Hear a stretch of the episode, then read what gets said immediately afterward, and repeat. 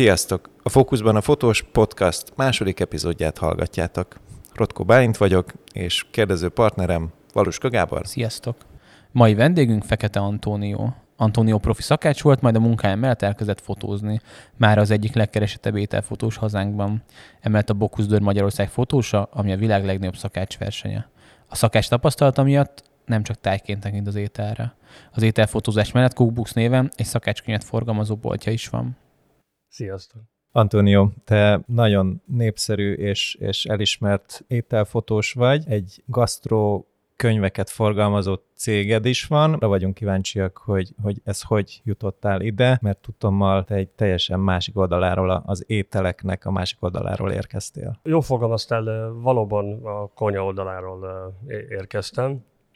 20 évig dolgoztam szakácsként, és uh, még a szakácskodásom ide alatt egyébként értek olyan hatások, uh, aminek hatására például a fotózást, vagy egyáltalán a könyvforgalmazást is ugye elkezdtem. Mind a kettő hobbiként indult, tehát uh, nagyon a szakácskodás is?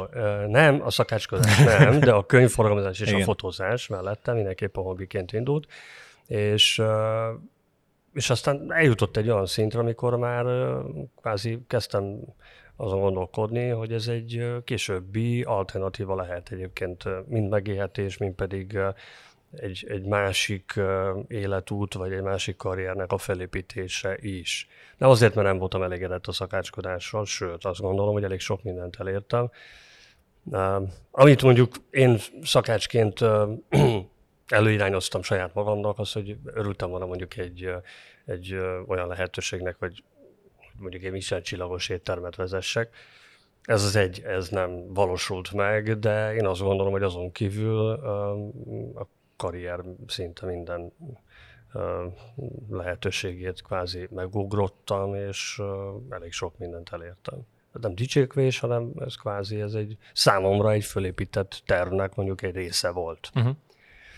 Úgyhogy Úgyhogy a 20 évnyi konyhai háttérrel kezdtem el kacsingatni egyébként a fotográfia iránt.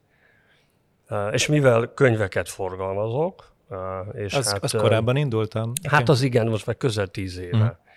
Tehát én tíz évig egyébként olyan környezetben éltem az életemet, kvázi szakmai környezetben, ami, ami eléggé azt súlykolta, vagy azt bizonygatta, kellett bizonygatni, hogy a magyar gasztronómia az, egy, az, az élvonalban van. Tehát a világ gasztronómiai élvonalához tartozik. És hát bizony-bizony ezt mi magunk is, jó néhányan, ezt el is ittük. és aztán folyamatosan ebben a környezetben élni, ez egy tíz évig működött konkrétan, majd tíz év után kikerültem külföldre. És akkor jött a nagy felismerés, hogy oho, akkor itt valami nem stimmelt, tehát abban a hitben gondoltam, hogy mekkora szakember vagyok, és hát mindenhol meg tudom állni a, a helyemet.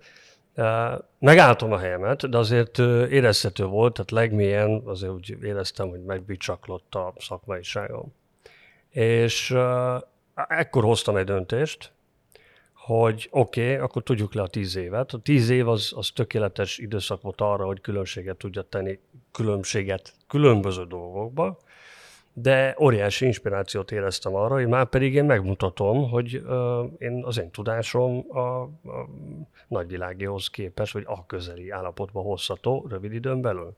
És akkor jött az, hogy én elkezdtem könyveket gyűjteni. Tehát én először a könyvekkel úgy uh, foglalkoztam, hogy gyűjtöttem. Tehát uh-huh. elmebeteg módon vásároltam könyveket. Tehát, hogy az összes pénzemet egyébként azt tényleg, tényleg könyvekre fordítottam. Tehát volt, hogy külföldre kimentem, tíz könyve jöttem haza, rendelgettem innen onnan. Tehát, hogy én, én nagyon célirányosan elkezdtem olyan szerzőknek a könyveit rendelni, ami alapján én tudok tovább fejlődni. És akkor a, a környezetemben lévő séfek, azok, azok látták, hogy részben a fejlődést, részben a szemléletváltás, részben pedig, hogy wow, milyen könyveket forgatok és olvasok. És akkor ők is csatlakoztak ehhez, és mondták, hogy hát, hogyha lenne megoldás, akkor ők is szeretnének ezekből a könyvekből. Tehát, Nyitották könyvtárat.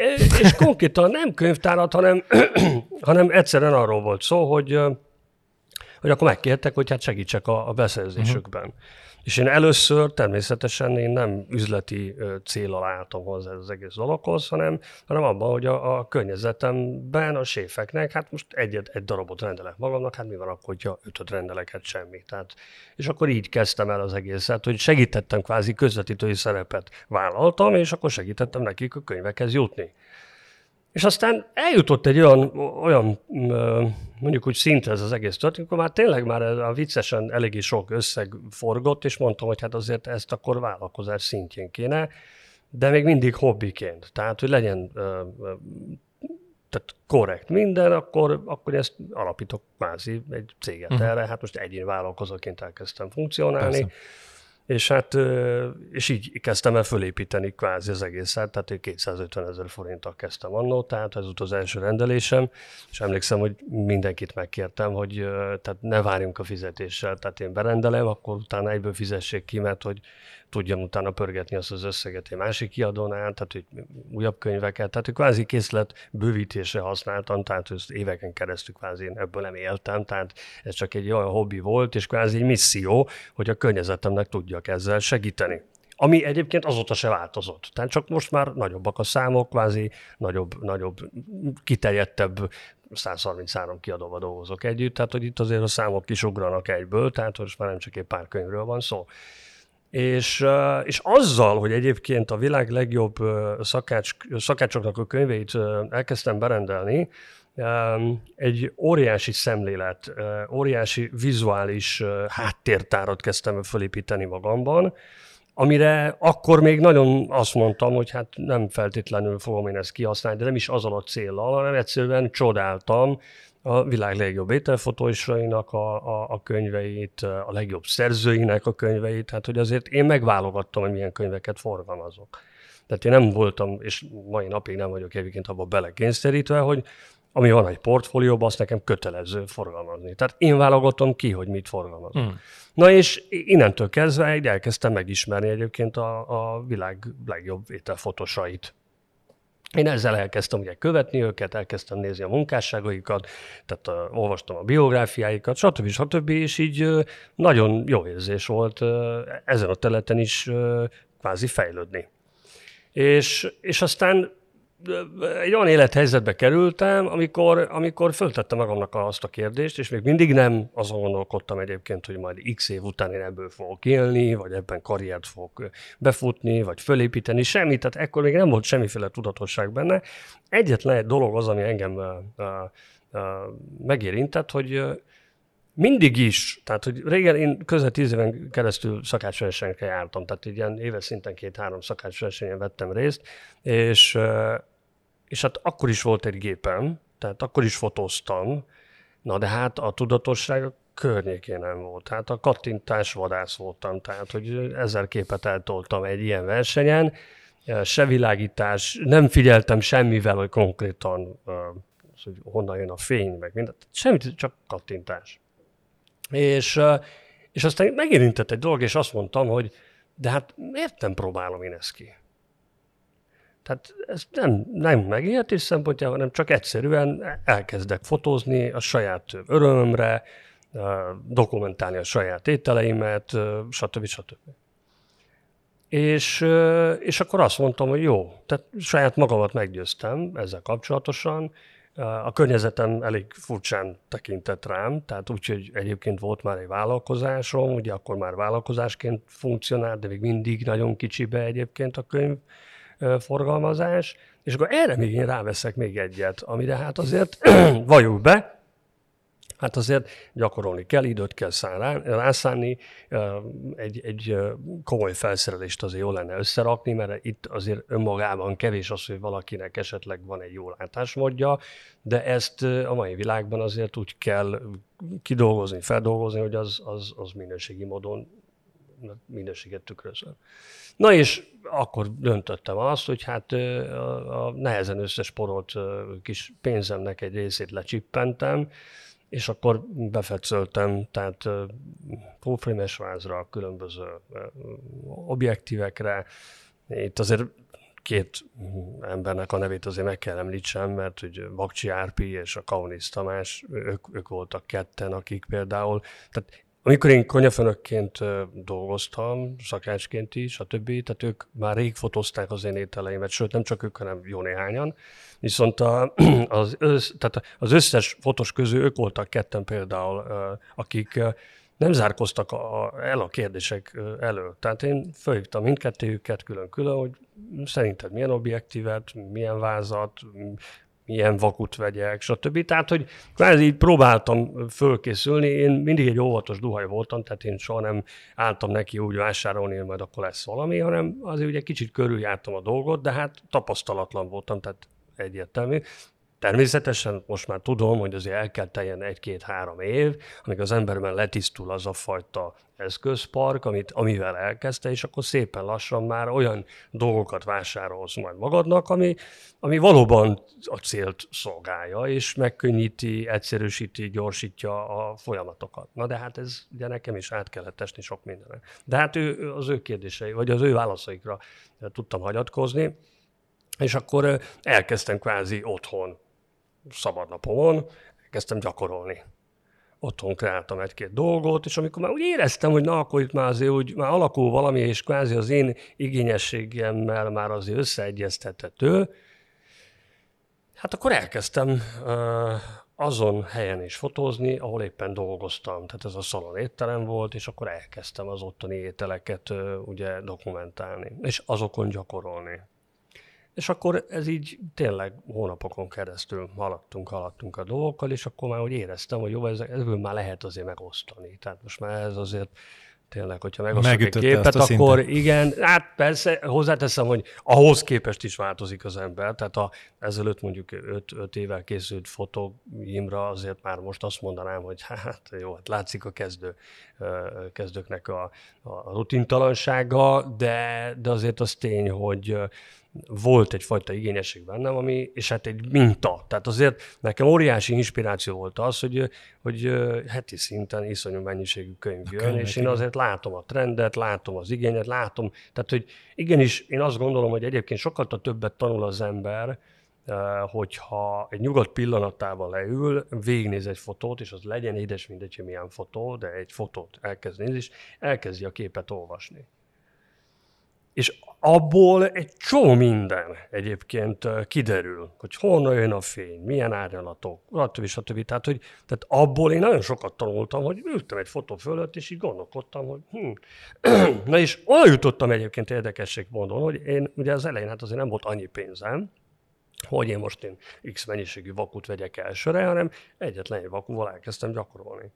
És hát ugye hát azért megtanuljuk azt, hogy hogyan tudunk deríteni, mivel tudunk deríteni, hogy tudjuk a derítést szükíteni, tattara, tattara, és akkor elkezdtem így gyakorolni. És hát jó néhány fotós megkérdezte, hogy hány lámpával fotózom, mondtam, hogy egyes. Külön hihetetlen volt, hogy nem áll.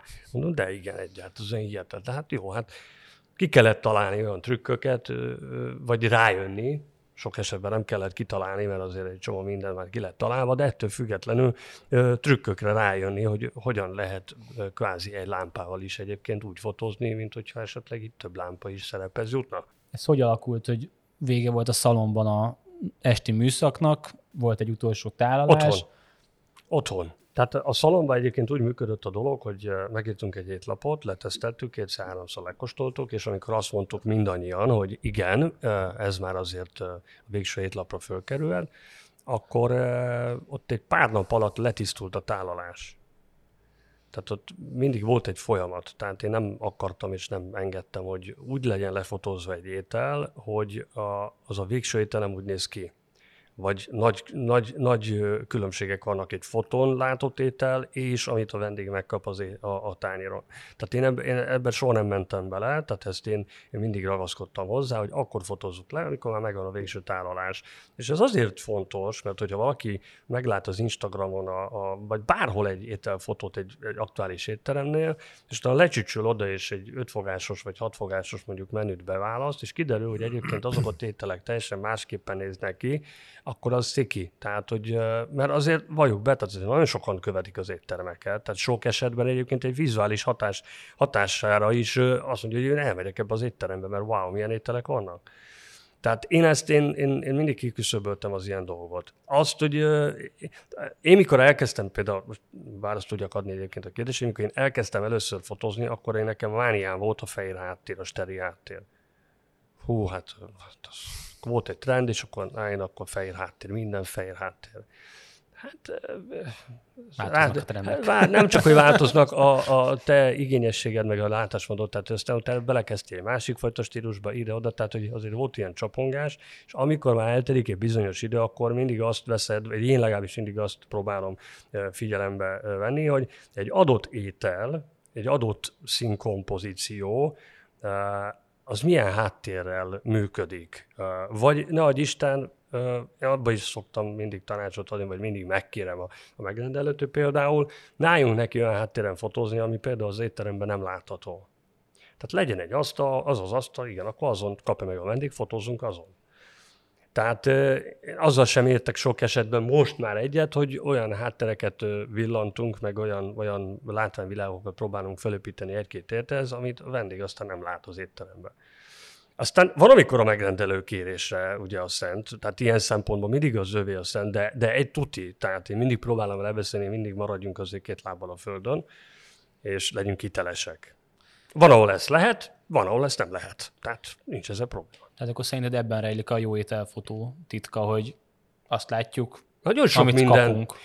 Nagyon nehéz meg, próbálom megfogalmazni, mi mindenre figyelek. Tehát azért a, a konyai múltam arra azért egyértelmű fölkészít, hogy én egy ételnek tényleg az alapanyag, a textúráit, a kinézetét, a szín összetétel és a többi, ezeket szeretném kvázi előtérbe hozni. És én, én mindig azt a fajta világítást igyekszem kiválasztani, amiben egy, egy ilyen wow érzést látsz. Tehát, hogy csak egyszerű példát, hogyha olyan jellegű levél, kis levélke kerül mondjuk az étel tetejére diszként, hogy azt a, virág, azt, a, azt a levelet átvilágítani. Lehessen látni mondjuk a, a levélnek a kis erezetét például. Vagy, vagy mondjuk az e, eper, vagy akár egy, egy mánának mondjuk a kis szőrszálait, a pici kis hanvasságát megmutatni. Tehát a természetességet, de ugyanakkor, mivel előnyünk van, hogy egy optika, egy fényképezőgép, egy picivel sokkal többet meg tud mutatni, mint az emberi szem, ezt használjuk ki. Én legalábbis igyekszem kihasználni. És, és mindig erre törekszem, hogy először mindig szemrevételezem, átbeszélem a séffel, hogy igen, milyen étel lesz, jó, milyen tányér, nézzük meg, milyen tányér, oké. Okay és akkor ennek mentén tudunk haladni, sőt, én mindig úgy, tehát nekem van egy tervezetem mindig, hogy hogyan állunk hozzá a munkához, én mindig meg szoktam kérni őket, hogy amennyiben erre lehetőség van, természetesen, hogy ilyen 80%-osra rakjuk oda a tányérra az ételt, és az utolsó dekorációk, azok mindig úgy rakjuk oda, ami, ami, ami, ami egyszerűen sokkal ta látványosabbá teszi, vagy, vagy, vagy igényesebbé, vagy, vagy feltűnőbbé teszi az ételt. Tehát az utolsó pici kis leveleket, kis ropogósokat, stb. ezt akkor rakjuk oda, miután beállítottuk a világítást, és akkor szépen kiegészítjük. Tehát akkor tesszük teljessé ezt a fajta vizualitást.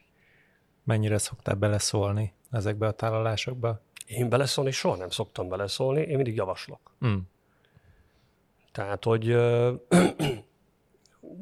nem mindig kell egyetérteni természetesen, tehát ez is a vizualitás egy szubjektív dolog, tehát hogy most valakinek ez tetszik, valakinek azt tetszik. Én mindig próbálom figyelembe venni az, az adott étteremnek a stílusát, és, és a mentén választani világítást, trükköket, stb. De, de szerencsére egyébként azt kell mondjam, hogy, hogy a séfeknek a nagy része egyébként velem nagyon szimbiózisban van. Tehát mi, mi, mi együtt dolgozunk. Ez egy furcsa dolog egyébként Magyarországon, mert, mert hogy sok esetben a séfnek a, a, az adott szava dönt kvázi mindenhol. Ez nyugaton egy kicsit másképpen van. Tehát ö, ott egy kicsit léptek egyet, ö, és ott például sok esetben a fotográfus és a séf együtt dolgozik, együtt gondolkodik, együtt hoznak döntéseket, és együtt ö, ö, építik föl azt a vizuális összhangot, a, amire aztán utána mind a két fél nagyon büszke tud lenni. Ez, ez ugyanolyan dolog, hogy mondjuk, most képzeljétek azt el, mondjuk van egy divat fotózás, és a modell belibben, úgy, ahogy föl van öltözve, és akkor beáll a, oda elétek és lefotózzátok. De azért már más a helyzet, hogyha ott van egy stylist, aki azt mondja, hogy egy picit a hajadat húzd ide, akkor a galérodat állítsd be így, stb. És utána ott van egy olyan összhang, amire azt tudod mondani, hogy fotosként is, hogy igen, szép, tehát igény, büszkék vagyunk arra, amit létrehoztunk közösen. Na, ez az, amikor egyébként azt gondolom, és erre példát tudok mondani, tehát, hogy például ott van Francesco Tonelli, az egy, egy rendkívül híres ételfotós, ő egyébként szakácsként kezdte Olaszországba, megkapott, még annó, mikor elindult a digitális forradalom, kapott egy ilyen 3 megapixeles kis gépet, elkezdett gyakorolni, fotózgatni, most oda jutott, hogy konkrétan New Yorkban az egyik legkomolyabb stúdiója, ételfotostúdió neki van. Persze sokan vannak, de az egyik legismertebb, és például a CI iskolán, ugye az egyik legkomolyabb kulináris ilyen intézet Amerikában, például külön kurzust tart tálalási technika, vizuális technika, tehát hogy az ottani szakácsok, cukrászok már eleve, tehát mikor készítik, tervezik az ételt, már eleve azon is gondolkodjanak, hogy az technikailag hogy, hogy nézzen ki, milyen szép érzékkel tudjuk megálmodni a dolgot. És ő például az Éleve Madison Parkkal ugye közös munkába az összes könyvet konkrétan ketten alkották meg, és ott közös munka volt. Hát ott tehát azért ott azt mondta, hogy figyelj, rakjuk inkább ide, csináljuk így, ekkora, ilyen, ennyi szósz legyen mellette. Úgy le. Tehát, hogy az arányérzék, azért a térérzék azért nagyon fontos, mm. szerintem, tehát egy ilyen területen, és az külön előny, hogyha valaki konkrétan mondjuk szakácsként dolgozott, mert, mert, mert ő, ő nem tárként. Tehát ez egy nagyon fontos dolog, hogy én legalábbis azt érzem egyébként, hogy amíg nálam fotóztak, és a túlnyomó többsége egyébként az ételfotosoknak, és ez nem kritika, ez tény, hogy tárgyként tekintenek egy ételre. Tehát ami a tárgyfotózás témakörében, szabályaiban benne van, ránézünk egy, egy tárgyra, és azt lefotozzuk. Mm. Tehát fotok technikailag minden szempontból tökéletes, de valahogy mégsem, mégsem érzi az ember azt, hogy igen, itt ebben van valami. És hát én azt gondolom, hogyha valaki szakácsként kezdett, és erre a pályára tévedett, vagy, vagy bevállalt ezt a pályát, akkor abszolút előny. Tehát előny az, hogy mikor ránézek például egy halra, és azt mondom, hogy nem probléma, lefotózzuk, de az fotón látszani fog, hogy ez túlkészült. Jó, akkor készítek egy másikat. És akkor, el, na most, ha egy másik fotós nem szól, tehát azt mondja, hogy jó, de jó, oké, de szép, nagyon szép jó fotózunk, az már egy, egy hátrány. Mm. De minden egyes alkotóelemre egyébként, ami oda van rakva, én azt gondolom, hogy, hogy, hogy ez, egy, ez egy nagyon fontos dolog, hogy, hogy nagyon sok mindenre. Tehát, hogy az abban én elmebeteg mennyiségű dologra oda szoktam figyelni, és sok esetben, aki már többször dolgozott velem, az már tudja a szabályokat kvázi, ha lehet itt fogalmazni, hogy igen, a zöldeket nem tépkedjük, hanem vágjuk. Szóval, és ez egy nüansznyi dolog, de ha csinálunk egy makrofelvételt, akkor látszani fog ott a tépés. Tehát, hogy nem csipesszel fogjuk meg a dekorációt, amikor árakjuk fotózásnál, hanem kézzel, mert hogy akkor az a csipesz nem nyomja össze a levelet. Mert hogyha közelítünk egy képet, egy makrót csinál, az, az látszani fog, fog, hogy igen. Tehát, és ott, ott nincs retus, tehát ilyen nem állunk neki akkor ezeket a hibákat kiretusálni, és sok esetben nem is nincs. Tehát olyan átmenetek, olyan, olyan, olyan texturális dolgok vannak, amiben, hogyha belenyúlsz, az, az, az meglátszik. Hmm. Úgyhogy igen, ez egy összetett dolog. Említetted, hogy külföldön milyen szimbiózisban dolgozik a szakács és a fotós, ez, ez itthon hogy működik? Hát én, én, nem Nálad tudom, hogy, működik. én nem tudom, hogy másoknál hogy működik. Aki, aki eddig, amíg szakácsként dolgoztam, és jöttek hozzám fotózni, akkor én azt gondolom, hogy szerettek velem dolgozni, mert hogy nagy, nagy, nagy történet nem volt benne. Tehát én szépen megalkottam a dolgot, és oda raktam, és az örültek neki, hogy milyen ételeket fotózhatnak. Más ételfotós hogy funkcionál kint terepen, azt én nem tudom. Tehát én gondolom én, hogy egy csomó alkalommal nem mondják el, hogy azt a pürét azt hogy készítse, hogy ne engedjen levet, vagy, vagy bármi, vagy ne essen szét darabjaira mert ugye egy fotónál ez is látszódik. Tehát ugye, mit tudom én, hogy kicsapodik a fehérje, vagy bármi ilyet, és azt lefotózod, utána ezt te nem tudod korrigálni retussal, tehát nincs ilyen. Tehát ez szakmai hiba. Hozzáteszem, hogy sok esetben én, én nagyon a szakmai oldaláról tekintek egyébként ilyenkor. Tehát az ételre is, és igyekszem a fotográfiánál is. E, Sok esetben a hétköznapi ember ezt észre se veszi. Tehát, hogy ő nem olyan szemmel olvassa a képet, mint mondjuk én aki, hogyha megjelenik egy ételfotó, ránézek, és akkor azt mondom, hogy hát jó, de ott azért ez is, ez is, ez a probléma. Tehát, hogy de hétköznapi ember ezt nem fogja látni.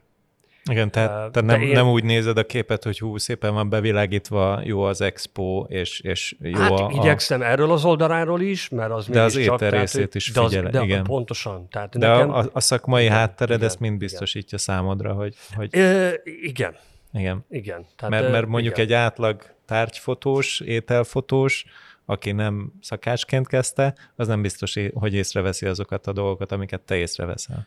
Mondjuk én sokszor látom, hogy a jó ételfotós az tud is főzni. Tehát, hogy én elég sok ételfotóst követek, és rendszeresen posztolnak olyan dolgokat, amikor ők főznek. Én azt gondolom, hogy, és erre rá kellett döbbenem most már nagyon régóta, hogy, hogy igazából bármilyen szakmáról beszélhetünk, én azt gondolom, hogy nagyon fontos, hogy valamit válasszunk ki.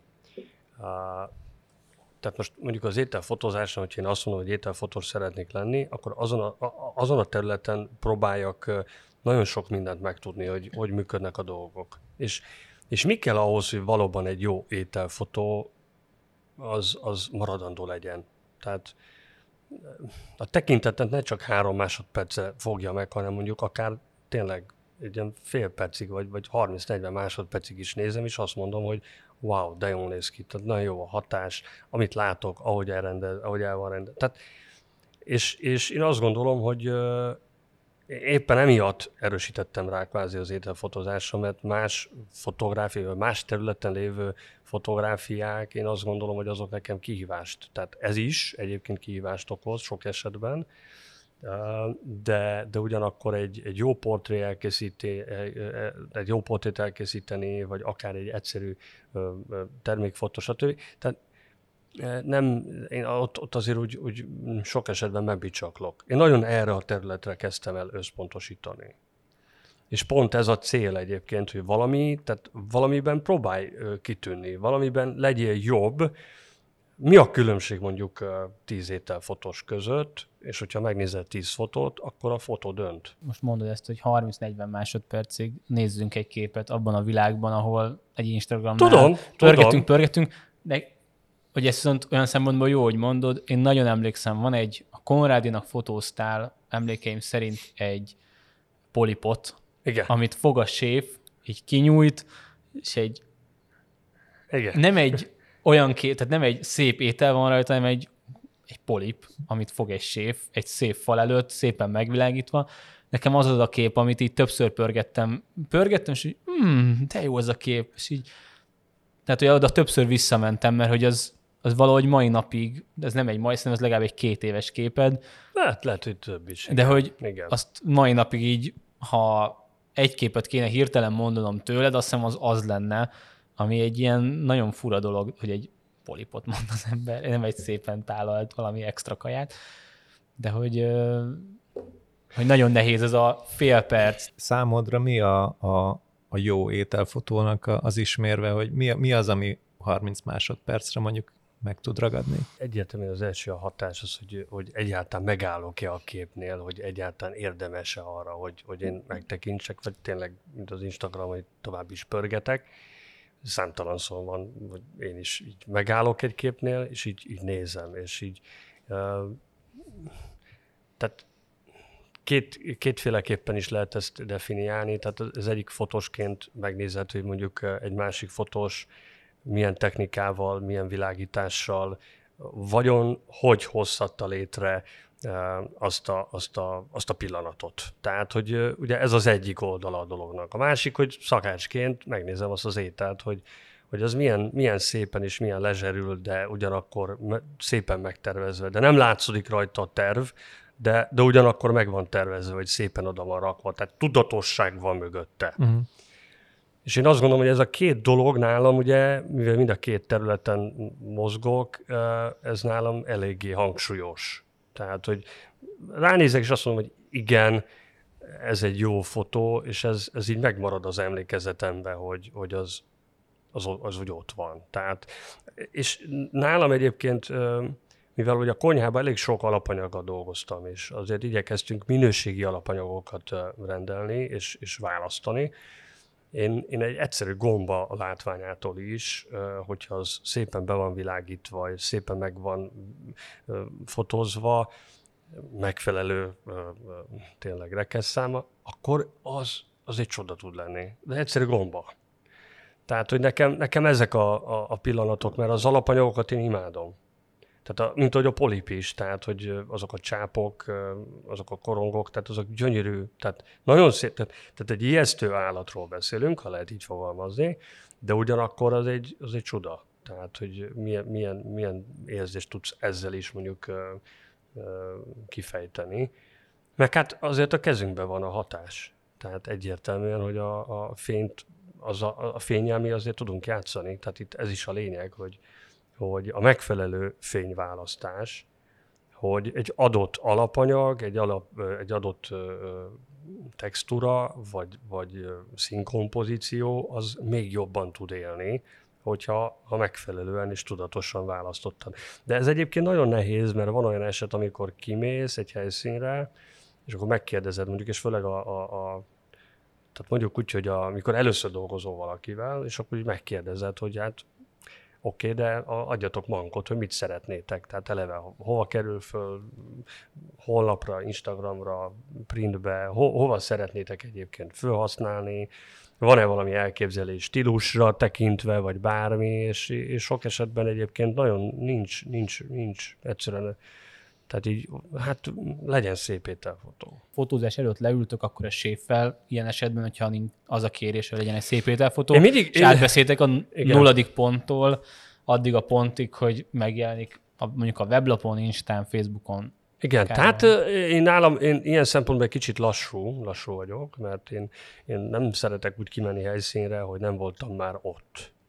Tehát eleve nem találkoztam már egy döntéshozóval, nekem ez nagyon fontos, tehát hogy találkozzak, beszélgessünk, lássam, hogy mennyire tudatosak, mennyire van elképzelve azt, hogy mit szeretnének.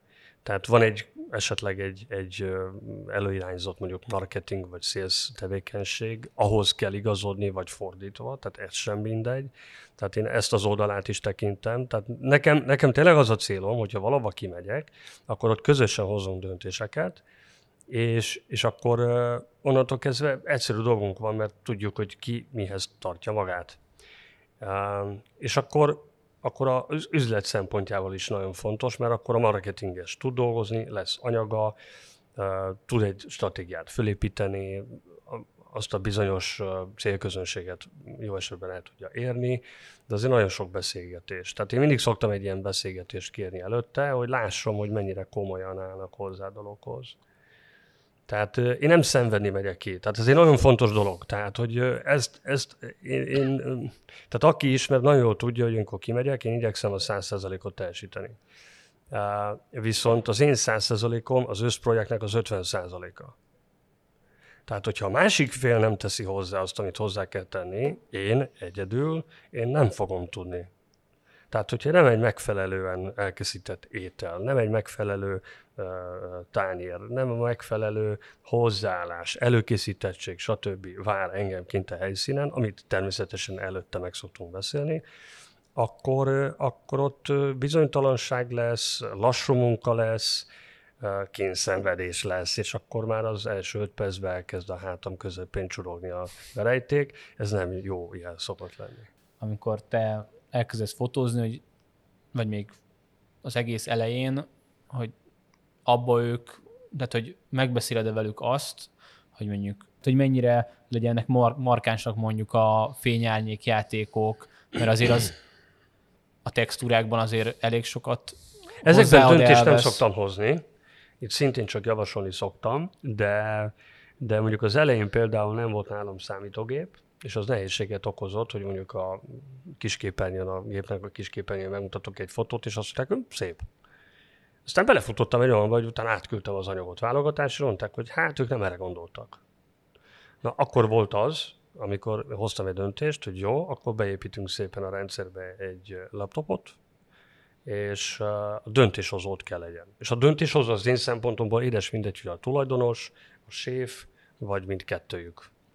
De amikor megkérdezem, hogy az előzetes beszélgetés, ugye, amit szoktam mindig kérni, ott azért úgy elhangzanak ilyen kérdések, hogy oké, okay, mit szeretnétek, tehát, hogy éttermi környezetben szeretnétek a, a, a, tényleg a vendégasztalánál szeretnétek lefotózni, tehát azon az asztalon, kiegészítőkkel, nem kiegészítőkkel, szeretnétek különleges hátteret, vagy nem különleges hátteret, de ezek a kérdések már azért elhangzanak előtte, viszont a végső stílus, a világításnak a kiválasztása, azt én mindig javaslok egyet, és ahogy kattintuk, akkor ők meg tudják nézni. És hogyha ők ott azt mondják, hogy igen, mi ezt szeretnénk, igen, ez tökéletes, nekik elég, akkor ezen az úton haladunk.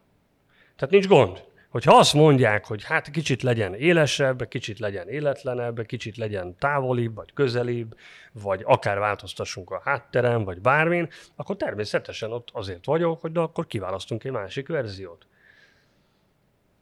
Tehát ilyen nem nagyon szokott lenni. Tehát, hogy nem, erre gondoltam, igen, most te kimondtál a végén, igen, igen. tehát, ez hogy a így, így, igyekszem egyébként mindig, már eleve a javaslatom egyébként mindig a, a, az étteremnek a millióéhez, a, az adott séfnek a stílusához.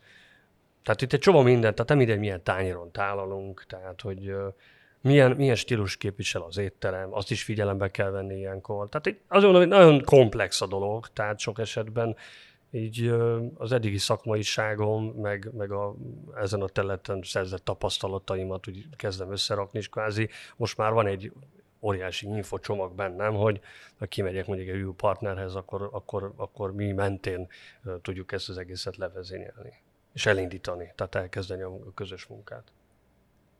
És hogy néz ki nálad egy, egy, egy fotózás, hogy, hogy kezdesz neki? Tehát, hogy a, a, amikor már kimész az étterembe? Hát egy fél óra még felállítom egyébként a kis minisztúdiót, tehát azért ott uh, mindig viszek magam a három lámpát, tehát hogy azért három vakba az mindig van nálam, de nem mindig. Egyel uh, kezdte, és most már három.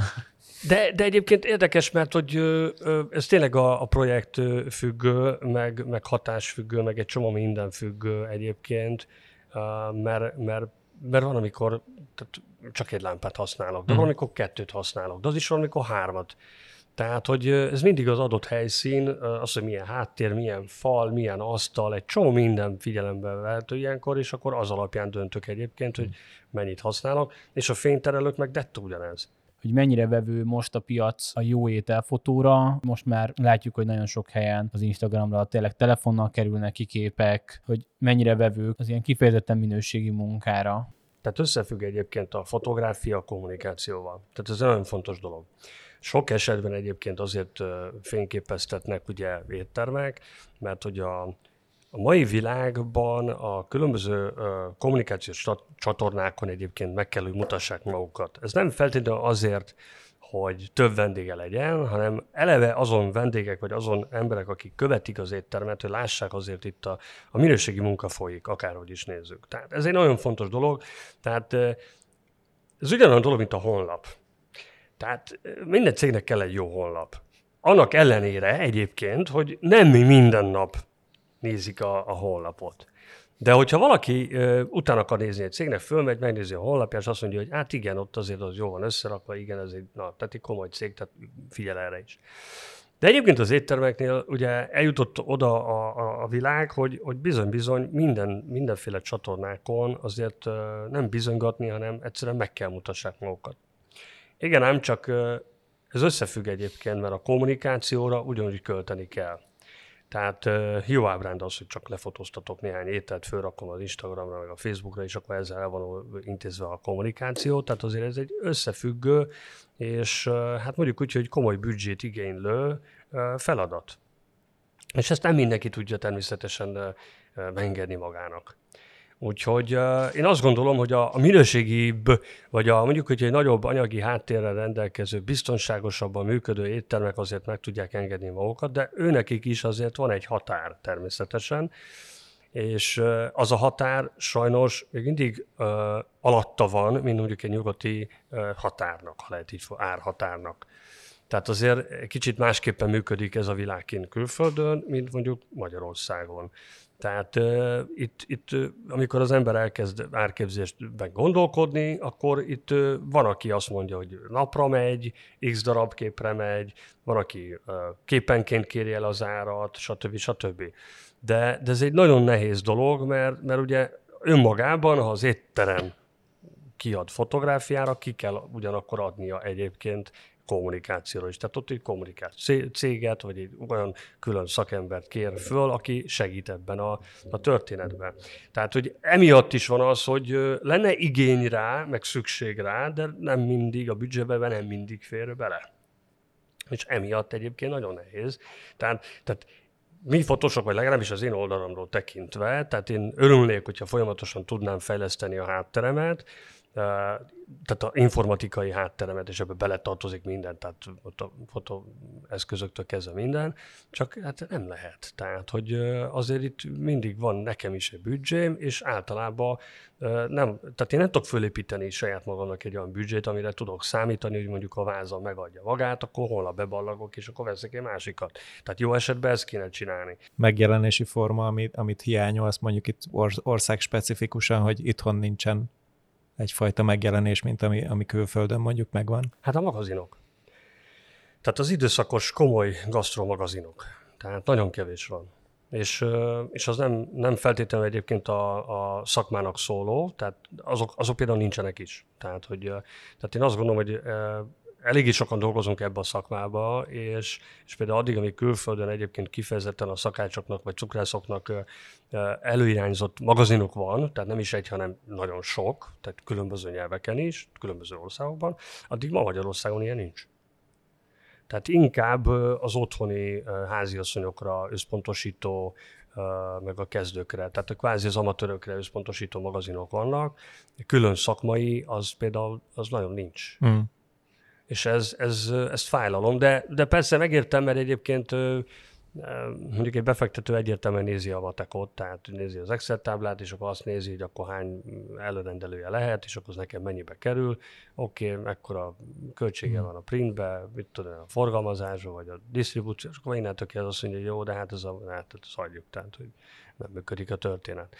De ez fájlalom, mert én azt gondolom, hogy, hogy, hogy azért el kéne kezdeni valahol, és, és kéne egyébként nyitni. De azért dolgozol ezen a, a könyvforgalmazó cégeden keresztül azért? Hát igen, tehát én azt gondolom, hogy az az a fajta pici kis ürés, amit én nem tudatosan, de megtaláltam. Mert hogy a, az, hogy valaki egyébként a saját tudását fejlesz-e, uh, ez egy alapvető jog, csak nem mindenki él vele. És, és, és én azt gondolom, hogy az én munkásságom által elég, elég sok ember elgondolkodott azon, hogy jé, hát azért lehetne így is fejlődni.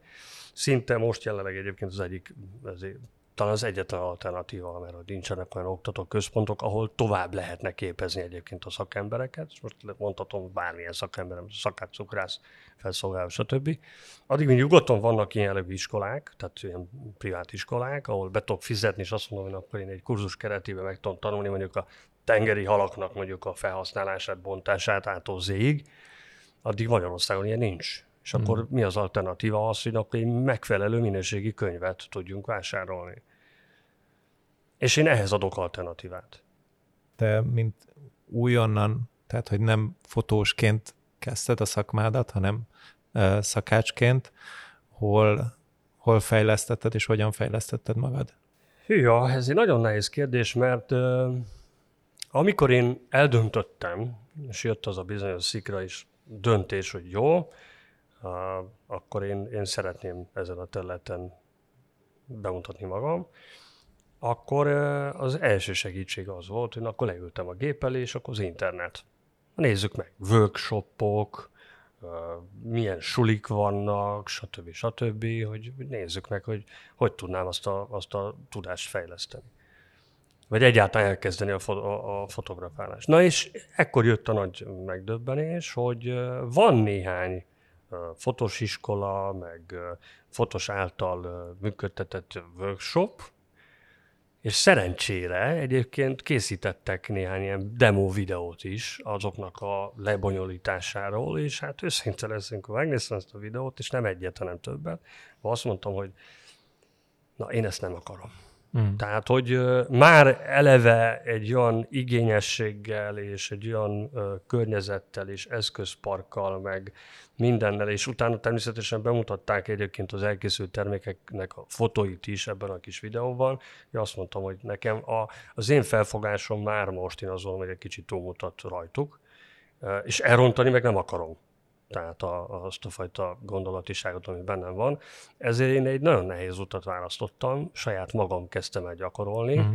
és, és mint hogy előzőkben is mondtam, a képet olvastam. Tehát, hogy rengeteg képolvasás volt, és ami egyébként veszélyes dolog tud lenni, hogy, és ez minden szakmára, a szakár szakmára is egyébként érvényes, vagy a cukrászatra is, hogy, hogy az internet az egy, az egy, az egy csodás dolog. Ha tudjuk használni. Tehát onnantól kezdve, hogyha ha nincs egy előképzettséged, vagy nincs egy, egy, egy erős identitásod ezen a területen, akkor a rossz fotográfia is el tud vinni. És mivel nekem volt ezen a területen előképzettségem, plusz jöttek a szakácskönyvek a folyamatosan, így van, tartalom. így van, na ez alapján én azért föl tudtam magamnak állítani egy szintet, hogy én hova akarok eljutni. És én autodidakta módon otthon kezdtem el gyakorolni.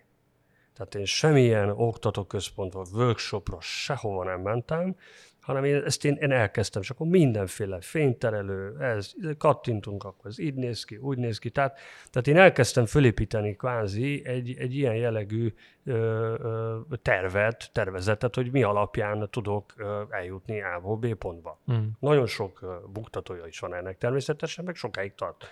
Tehát meg, meg rá kell szállni ezt az időt, tehát azért, azért nincs vese. És aztán amikor már viszont eljutottam egy olyan szintre, amikor már engem hívtak, hogy akkor menjek fotózni, szeretnék, hogyha én fotóznám egyébként a portfóliójukat, akkor viszont ugye elgondolkodtam azon, hogy hát jó, jó, hát oké, akkor nézzük meg, hogy milyen tevékenységi kör van, amire ezt ugye én fölépítettem, hát én számlát kell adjak, tehát tehát itt nem... És akkor döbbentem rá, jó, hát akkor ez egy szakmaköteles tevékenységkör. Hűha, hát akkor álljunk neki, akkor mit, hát akkor tegyük le a sulit, hát nincs vese. És akkor beiratkoztam egy fotós iskolába, egy mm. másfél éves, közel másfél éves fotóiskola volt, és akkor ott elkezdtem természetesen szépen megtanulni ezeket. Tehát, tehát én nagyon sokáig egyébként úgy vállaltam eleve munkát, hogy én nem tudtam a szakifejezéseket. Uh-huh. Tehát mai napig egyébként biztos vagyok benne, hogy egy-két dolgot megkérdeznétek, így néznek, hogy most ez most bocs, de ez most mit jelent? Tehát, hogy, mert hogy én, én az, nekem kevésbé, tehát én, én autodidakta módon kvázi gyakorlatot kezdtem el elsajátítani, de de szakkifejezések, meg ilyen objektív, olyan objektív, volt három objektívem, aztán így kezdtem. Hát most, most Jó, de a konyhai mással. szakkifejezésekben már jóval otthon. Jó, hát természetesen igen, tehát oké. Okay. De, de mondom, hogy a fotográfia területén így sokáig nem is tudtam egy csomó mindent, tehát rekesz, meg záridő, jó van, hát most, na. Tehát nagyságrendileg megismertem a gépemet, már is a kis kütyüket rajta, és akkor elkezdtem ide-oda állítgatni, aztán ott, na, nézzük ó, de jó, ez így jó sikerült, na, akkor nézzük meg miért, meg ilyen. Tehát így indult ez az egész történet, és amikor bekerültem viszont az iskolapadba, akkor, akkor kezdtem el ugye ott a, a, a lexikális tudásomat a fotográfia területén egyébként bővíteni. Tehát az, hogy milyen objektívek vannak, mikor, hol, mit, hogyan, ugye fototörténet, stb. stb. És akkor így, így kezdődött a dolog, és, és egyébként én azért is örültem egyébként az iskolának, mert hogy olyan területre is egyébként bekényszerítették az embert, amit magadtól egyébként nem biztos, hogy kipróbáltál volna. A street foodtól, vagy a street fotótól kezdve, a mindenféle ugye váv, vagy tehát a rendezvény, sportfotó, hát én elképzelni nem tudtam volna, hogy én egy kézilabda mérkőzést nekem dokumentálni kell. Oké, okay, ez mind szép és jó, de hát ott is remektem, hogy nagy véletlenül oda dobják a, a, a, ugye a labdát, mert azért... Na, tehát, dolgozni kell. Hát igen, igen, és nekem ez egy nagyon fontos dolog volt, és jó, persze a, a dolognak eleget tettem, de, de ott is elkezdett egyébként szép lassan letisztulni, hogy mi az, amit egyébként választottam, és mi az, amiben jól érzem magam, tehát komfortosan érzem magam. Úgyhogy, de vannak távlati célok is egyébként, mert hogy mivel nehéz különböző terület, ezért szeretnék eljutni x időn belül oda, hogy mondjuk abba is bele tudja kóstolni. De addig meg úgy kell felépítenem a dolgokat, hogy működőképesek legyenek, és legyen arra időm. Mindig az a tervezetnek egyébként az egyik legfontosabb esemény. Én mindig elképzeltem magamnak, hogy de jó lenne, hogy annyi munkát és úgy, úgy működjek, hogy mondjuk legyen egy, egy fél napom arra, hogy mondjuk gyakoroljak otthon csak úgy előveszem a rendszert, és akkor szépen gyakoroljak. Tehát, hogy, hogy egy kicsit különböző olyan, olyan dolgokat, beállításokat tudjak kipróbálni, amivel majd aztán kint a terepen egyértelműen és gyorsabban tudok reagálni, hmm. és azonnal tudok működni. Na hát azóta nem jött ez össze. Külföld felé te kacsingatsz-e? Külföldön is dolgoztál. A Bokuszdor Magyarországnak te vagy a fotósa. Sok külföldi szakácsot is ismersz látják, hogy te hogy dolgozol, biztosan eljut-e munkád hozzájuk? Persze, nagyon jó lenne egyébként külföldre járni folyamatosan. Szoktam járni egyébként, most mondjuk egy, egy másfél éve nem voltam, de előzőleg egyébként egy sév felkérésére egyébként jártam ki Nidzába, Monakóba, tehát egy, és ott, ott készítettünk két fotókat abban a környezetben, és élveztem egyébként tehát hogy nincs ilyen probléma. Ez, tehát hogyha én mondjuk csak külföldre járnék, és kezdeném felépíteni a külföldi jelenlétemet, az, az tényleg ingázásból kéne, hogy álljon. Vannak tervek rá, tehát már azért elképzeltem, és, és már léptem is ennek ügyében, hogy azért éves szinten néhányszor tudjak mondjuk külföldi munkát vállalni de jelenleg olyan mennyiségű munkám van itthon, és annyi mindent kell rendbe tegyek magam körül, hogy igazából erre nem jut idő. Tehát le kell nyugodni, át kell gondolni, úgy kell építeni a kis lépéseket, hogy azok stabilak legyenek. A mostani aktuális helyzetemben nem tudom megengedni magamnak. Tehát, hogy el szeretnék oda jutni, hogy öt év után végre el tudom indítani a honlapomat. Tehát, hogy fizikálisan a honlap háttér megvan, már csak föl kéne töltsem, és szövegi tartalommal ellássam. Öt év alatt nem jutottam ide, és nem azért, nem egyszerűen annyira leterelt vagyok, és sok, sok felé szakadok. Tehát a két vállalkozás együttműködtetése azért az egy eléggé sok időt és sok administratív dolgot is ró az emberre, és emiatt nem, sok, sok esetben a, a nagyon sok tervem, mert nagyon sok tervem van egyébként, amit meg szeretnék valósítani, és szerencsére olyan jellegű dolgokat, amik, amik kifejezetten egyedinek mondhatóak, de, de egyszerűen először különböző lépéseket meg kell tennem ahhoz, hogy stabil hátteret biztosítsak ahhoz, hogy utána el tudjam a következő ö, ö, dolgot, ö, projektet felépíteni és, és ö, működtetni. Nagyon sok terv van, iszonyú sok és annak, ha mondjuk a 10-15 százaléka megvalósul, akkor én már örülni fogok. Beszéljünk a Boküzdorról. Jövő hónapban lesz a Magyarországi döntő, utána Tallinnba megy át az európai döntőre, majd ugyanaz még messze van, de jövőre Lyon.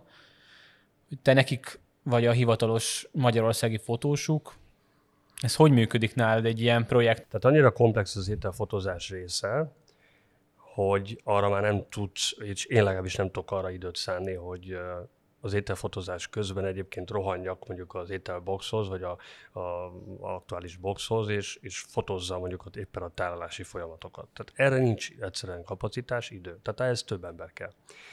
A, rendezvény részéhez van egy külön fotós. És én ilyenkor csak az ételfotókkal foglalkozok, tehát ott egy kvázi mini stúdiót föl kell építeni, és, és ugye tehát abban az iramban, ahogy jönnek az ételek, nekünk úgy kell fotózni. Tehát ott csak egy pillanat töredéke alatt kell mindent megoldani. Tehát ott csinálunk egy kvázi szót világítást, és, és akkor szépen lerakják egy bizonyos területre, és akkor még max egy picit elmozdítjuk a lehető legszebb oldalát, mutassuk az ételnek, és akkor kattintunk hármat, négyet, és ott ennyi. Tehát ott, ott nem tudunk, tehát ott van egy szabály, hogy fehér háttér, steril fehér háttér uh, mögött kell fotózni, és mi ennek próbálunk egyébként eleget tenni. Itt arra is gondolok, hogy amikor lesz majd a Tallinnba vezető út, Igen. hogy ott viszont már elkezdett követni Igen. az adott magyarországi döntő nyertesét, jársz ki hozzá a tankonyhára. Igen, az egy, külön, az egy külön rész ennek a feladatnak egyébként. Ugye van a magyarországi döntő, ami most lesz február 5-én. Aki itt megnyeri az országos döntőt, az ugye jogot kap arra, hogy majd a Európa bajnokságon, Tallinnban rendezendő Európa bajnokságon részt vegyen. És akkor van egy felkészítési időszaka. És valóban a felkészülési időszakban én, én fotózom az ő, az ő munkásságát. Tehát a akciófotókat készítek róla, a munka közbeni fotókat készítek róla, és utána pedig lesz egy brossúra, amit le kell fotózni. Tehát a, a munkáját lefotozzuk, és azt print formában egyébként a, a, a talini zsűri meg fogja kapni. Tehát meg fogja kapni a menükártyát, és a lefotózott nem teljes értékűen minden részletét, mert ugye ott nem süthetjük el a poént, ha lehet így fogalmazni, akkor még titkos az étel, hogy hogyan néz ki. A felkészítési időszaknak az egyik fontos momentuma az, hogy abban az esetben, hogyha én utazok ki a Lioni döntőre, itt, ezen időszak alatt én föl tudok készülni minden egyes mozzanattal. Tehát azt, a, a, ez alatt azt kell érteni, hogy a versenyzőnek megvan egy rutin mozgása. Tehát fölépítik az egész versenyhátteret, a konyhát, hogy a, a kinti döntőn lévő konyhában mi hol van, mekkora asztalfelület van, hol a hűtő, hova fog lenyúlni bármilyen alapanyagért.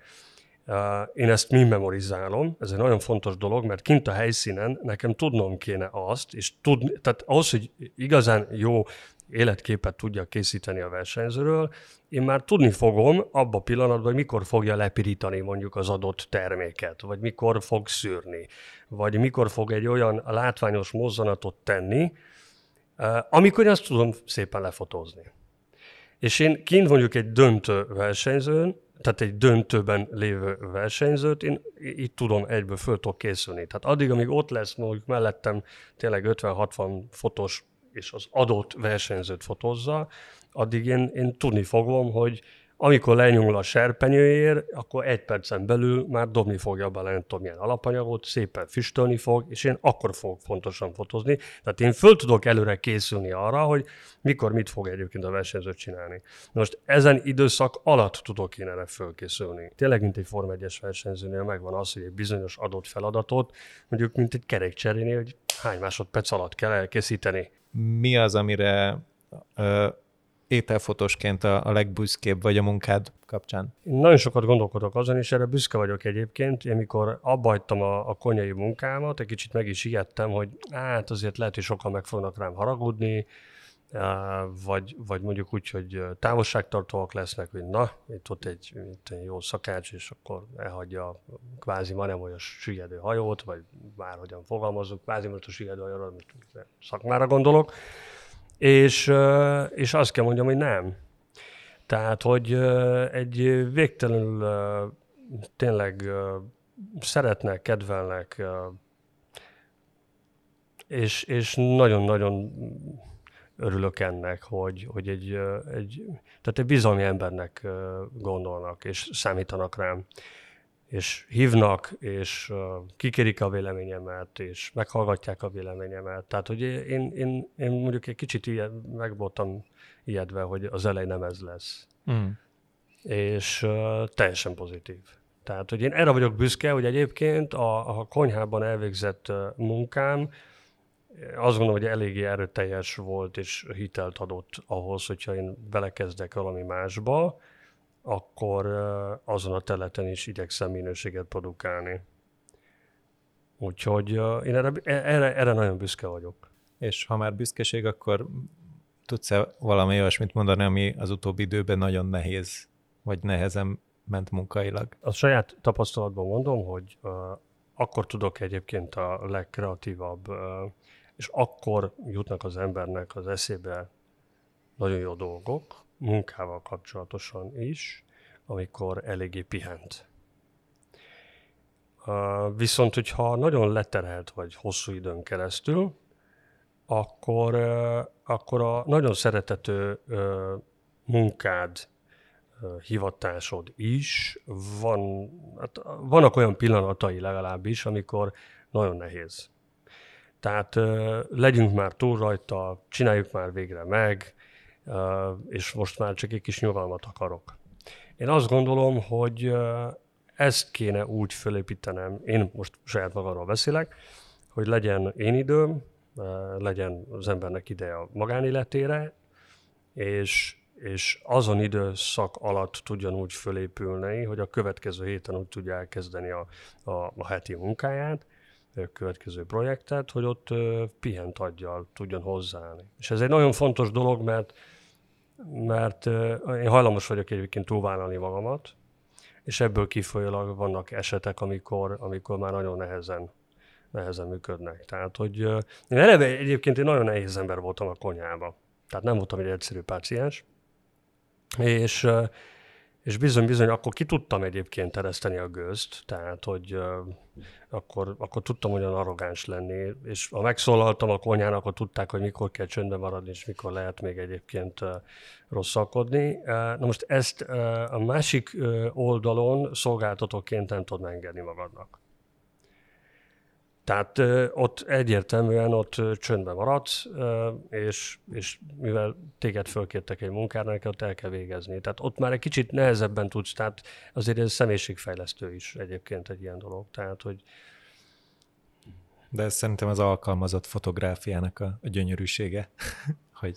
Igen, nekem, nekem talán egy kicsit, tényleg azért talán egy picit könnyebb. Nem mindig, mert egyébként van, aki azért nem, vagy azért nem hív például fotózni, mert hogy uh, mit tudom én, hogy esetleg elmondom a véleményemet a termékről, akkor ott baj van. Tehát, hogy hmm. akkor inkább nem is hív. De egyébként uh, azt kell mondjam, hogy szerencsésnek mondhatom magam, hogy aki egyébként uh, eddig uh, engem hívott, vagy e- egyébként aki engem alkalmaz, az egyértelműen tehát szeretni a véleményemet kikérni, és én el is szoktam mondani hmm. a véleményemet. Tehát, hogy ebből van, volt, régebben legalábbis volt sussullodás, tehát, hogy valaki megkérdezte, hogy mondjam el a véleményemet ott eszelt, elmondtam, és akkor ebből sértődés lett. Hmm. De én azt gondolom, hogy amit letettem az asztalra, az alapján talán hiteles vagyok. Kitáltunk a Bálintel egy olyan játékot, Igen. egy stafétát, hogy a, aki az előző vendégünk, ő kérdez a következő vendégünktől úgy, hogy nem tudja, hogy ki lesz. Jelen esetben az az Orbital Strangers projekt volt, tőled azt kérdezték, hogy mi inspirál téged. Én végtelenül tisztelem azokat a, az embereket a nagyvilágban, akik kitartással, merészséggel eljutottak valahova. És hogyha az eddigi életutamat figyelembe veszem, hogy mennyi mindenen keresztül mentem, és mennyi idő alatt kellett fölépítenem különböző szaktudásokat, elismertséget, stb.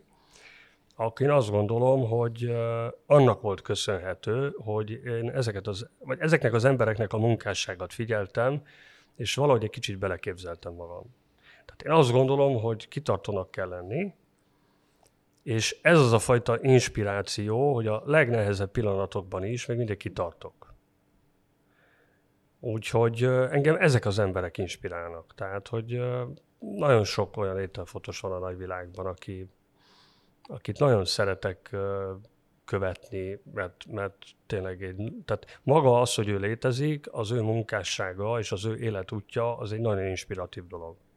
Mert hogy azt nem lehet mondani, én nem tudom mondani legalábbis, hogy egy adott fotográfia tud inspirálni, vagy el tud indítani bennem egy érzést, de, de annyira kitartónak nem tehát nem tud annyira kitartó lenni egy fotográfiának a, a megtekintése, mint az, hogy egy embernek az életútja, szóval, hogy honnan, hova jutott, mennyi idő alatt, és, és mennyire elismerté tudta tenni őt a, azon a területen. Úgyhogy engem ilyen emberek inspirálnak, legfőképpen.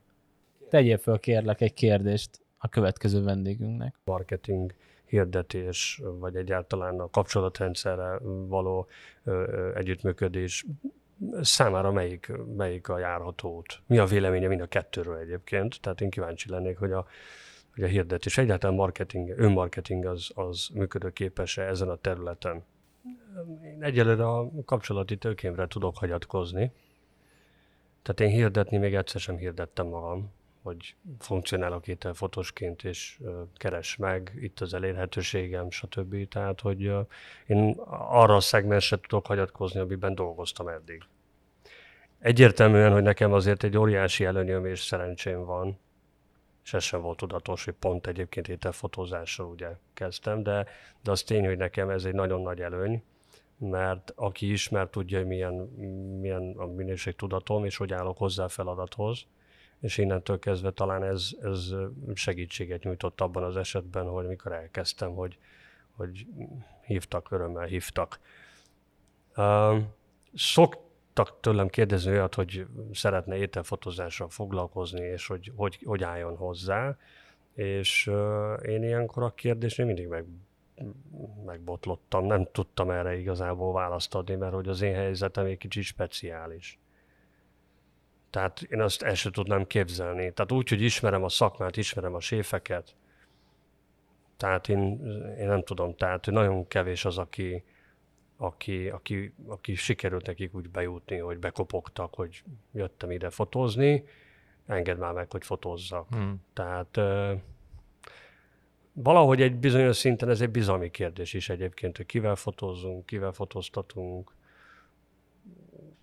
van, hogy egy fél évig vagy évig nem hívnak, de utána visszahívnak, tehát ö, sok mindentől függ egyébként, de én eddig nem, semmit nem, nem költöttem marketingre, tehát semmi.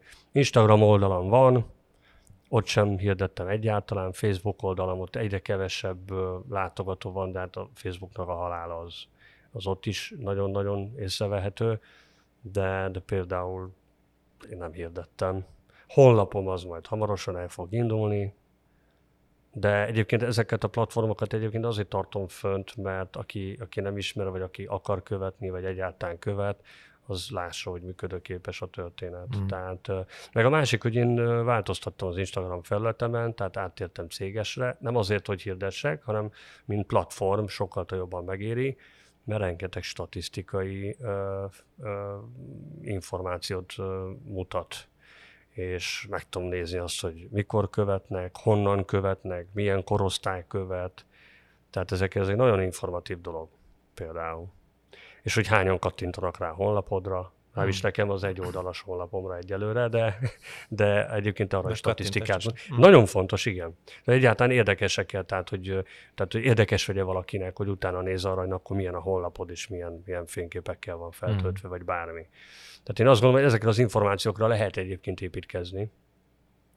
És hát a másik az, hogy egyértelműen én, én azt gondolom, hogy egy szép Instagram oldalnak a működtetése az már, az már egy nagyon, tehát egy komoly cégnek sokat jelent. Tehát, hogy következetesen szépen épített föl egyébként a saját felületeidet, én azt gondolom, hogy az egy, az egy nagyon nagy előny. De tudom, ez is idő. Tehát az, Igen. hogy egyáltalán megszerkesztesz, megvágsz, megvágsz egy képet, fölrakod, beteggeled, becímzed, ez akárhogy is nézzük, egyszerűnek tűnik, de ez is idő. Tehát az összes többi munka mellett egyébként ezzel foglalkozni, azért ez egy, nem egy túl hálás, nem túl egyszerű feladat, de, de érdemes. A hallgatók is valamit hazavihessenek egy, egy ilyen műsor meghallgatása után. Mindig szoktunk kérdezni egy olyat, hogy hogy van-e olyan trükk, ami ételfotózás, vagy a saját munkádból tudsz mondani, ami, ami úgy érzed, hogy sajátod, vagy, vagy a te táskádban mindig benne van hát, valami? Ez nem trükk, hanem eszközpark, inkább azt, azt mondanám. Tehát a, a szakma, tehát az előző szakmámból, tehát ugye a szakács szakmámból adódóan nekem van egy ilyen pici kis food styling csomagom kvázi, tehát hmm. pici kis ecset, egy pici kis olló, egy kis csipesz, tehát ilyen jellegű kis apróságok vannak nálam, ahhoz, hogy mondjuk éppen az utolsó finiselésnél, hogyha kell, meg kell fogni valamit, vagy arább kell rakni valamit, vagy le kell kenni valamit, akkor az, az adott kis eszközparkom ott van. És én minden egyes fotózásnál előveszem természetesen, és, és én ezeket használni szoktam. Tehát, hogy úgyhogy én azt gondolom, hogy de ez, ez annak köszönhető, mert hogy nekem fontos az, hogy tényleg egy két milliméterrel alébb kéne álljon valami, akkor azt alébb hmm. kell rakni. De ez, de ez az előző szakmámból adódó. Okay. Mert, mert egyébként mindig, mikor a ételeket tálaltuk, akkor mindig úgy tálaltunk, hogy mi vagyunk a vendég. Tehát kvázi abból a szögből, abból a, a, a, a látásból, tehát hogyha a vendéghez lerakja a, a felszolgáló, akkor egyértelműen az a legszebb oldalának az ételnek. Tehát mi erre nagyon odafigyeltünk. Tehát nem csak össze-vissza tálaltunk, hanem a felszolgálónak a figyelmét is megkértük, hogy ez a vendég oldal. És akkor így kell lerakni a vendég elé. Köszönjük szépen! Ez volt a Fókuszban a fotós, ha tetszett a műsor, kövessétek be a csatornánkat, értékeljétek a műsort, és osszátok meg. Nem sokára új része jelentkezünk. Sziasztok! Köszönöm szépen, hogy itt láttam. Sziasztok!